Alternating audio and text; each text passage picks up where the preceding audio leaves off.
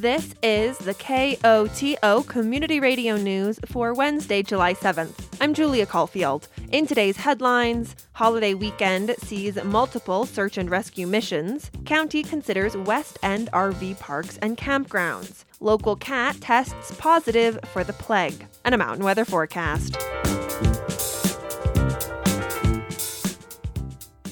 San Miguel County Search and Rescue has had a busy few days. Last Friday, Search and Rescue and San Miguel County Sheriff deputies responded to a 45 year old Miami woman who injured her ankle on the Blue Lake Trail near Bridal Veil Falls.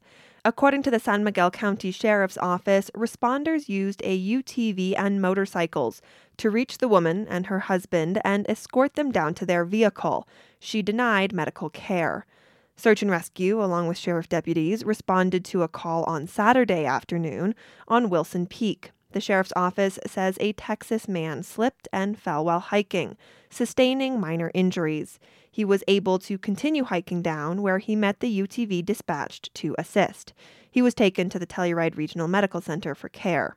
Finally, on Tuesday evening, first responders responded to a 41 year old Colorado woman who was injured after falling while mountain biking on the east fork of the Wasatch Trail.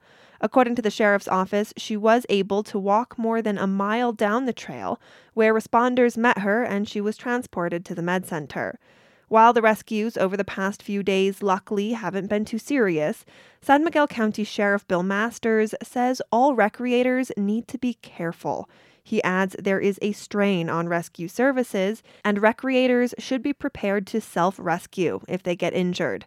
There's just a limitation on what we can do uh, and what we can expect those rescuers to do, the volunteer rescuers, to, uh, come out and help people. So people need to be prepared and just a little bit more preparedness and understanding that you know if I've got a sprained ankle, I may have to walk out of here and and be prepared to suffer a little pain, but uh, get yourself out if you can. He adds, of course, recreators who are injured are always welcome to call responders in the case of an emergency. RV parks and campgrounds may soon be allowed in the Wrights Mesa Rural Agricultural Zone District on the west end of San Miguel County. The county held a work session around the idea in Norwood in May, and this week the county commissioners discussed proposed land use code changes. Currently, there are no private RV parks or campgrounds in the county. The discussion comes as public facilities face increased capacity constraints from higher demand. County Planning Director Kay Simonson outlined the proposed land use code changes that would open the way for private development.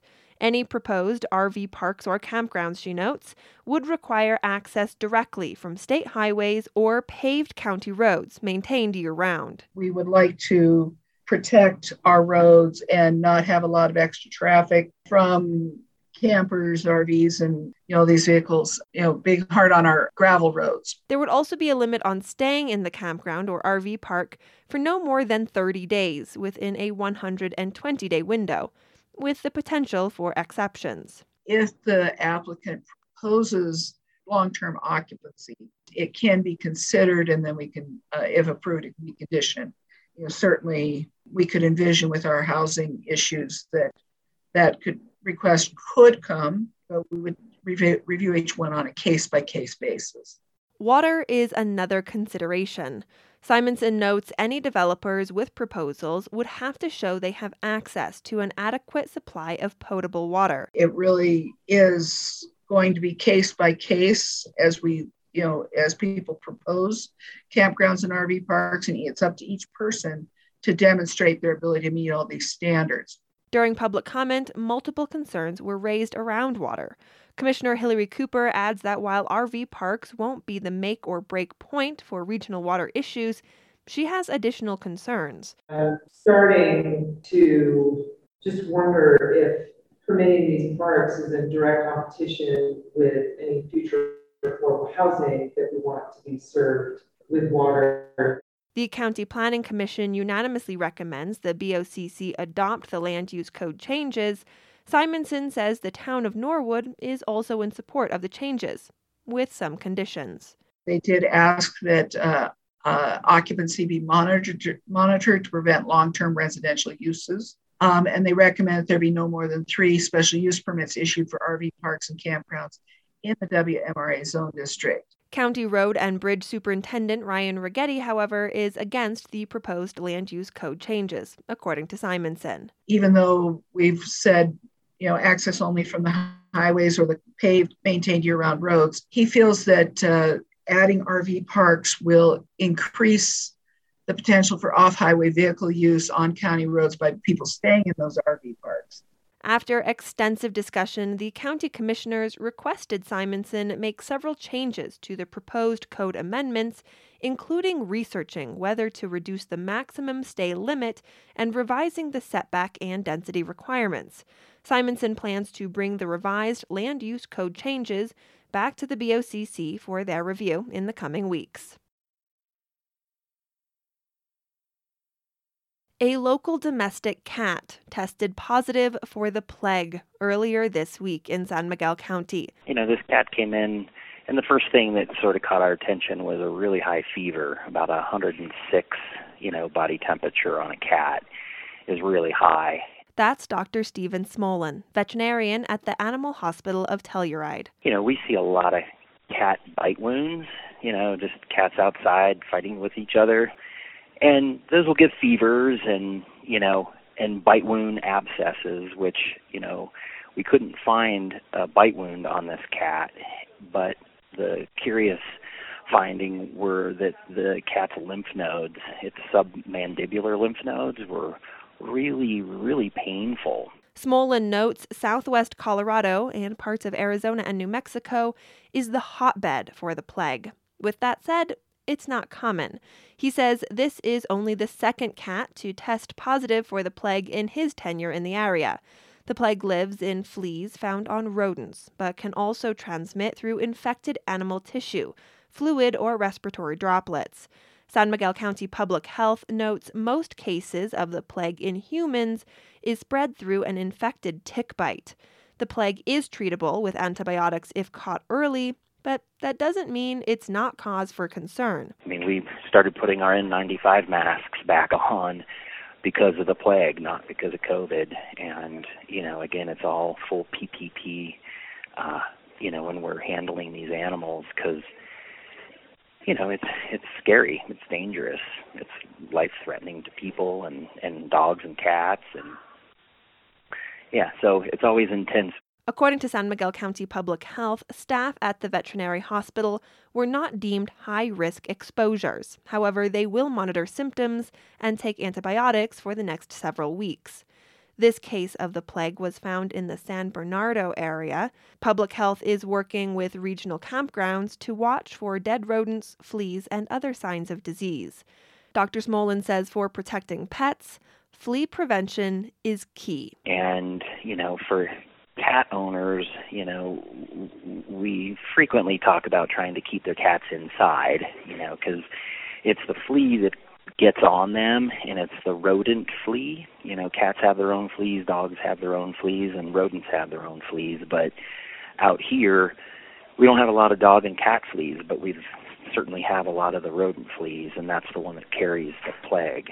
So, you know, if you can, keep your cats inside, you know, and use flea and tick prevention on your dogs and cats. Symptoms of the plague include swollen or tender lymph nodes, shortness of breath, abdominal or muscle pain, fever, chills, and fatigue. Public health encourages anyone who has been in contact with an infected rodent or wild or domestic animal that is experiencing plague symptoms to contact their primary care physician. Governor Jared Polis signed a bill on Tuesday aiming to phase out the use of plastic bags and styrofoam containers in Colorado. House Bill 1162 will force businesses to charge at least 10 cents per single use bag starting in 2023.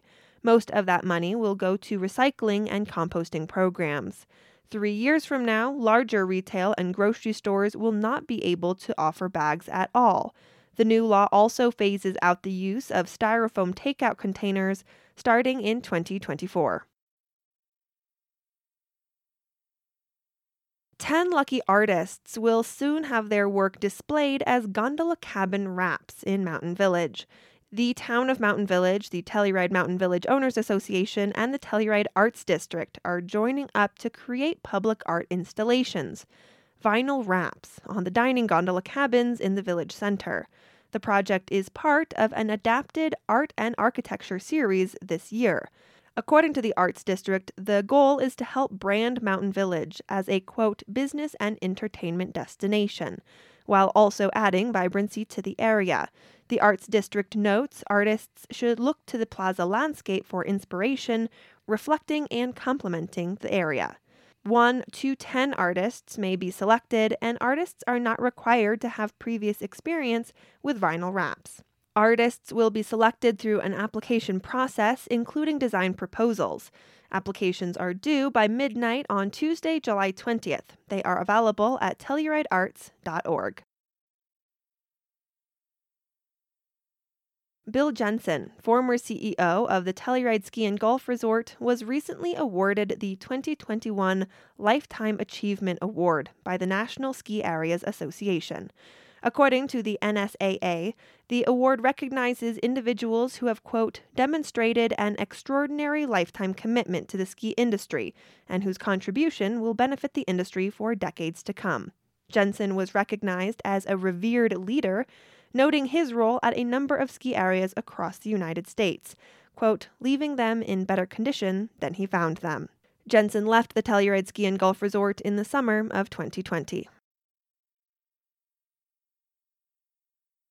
Voluntary fishing closures are now in place for a more than 100 mile stretch of the Colorado River from Kremmling to Rifle.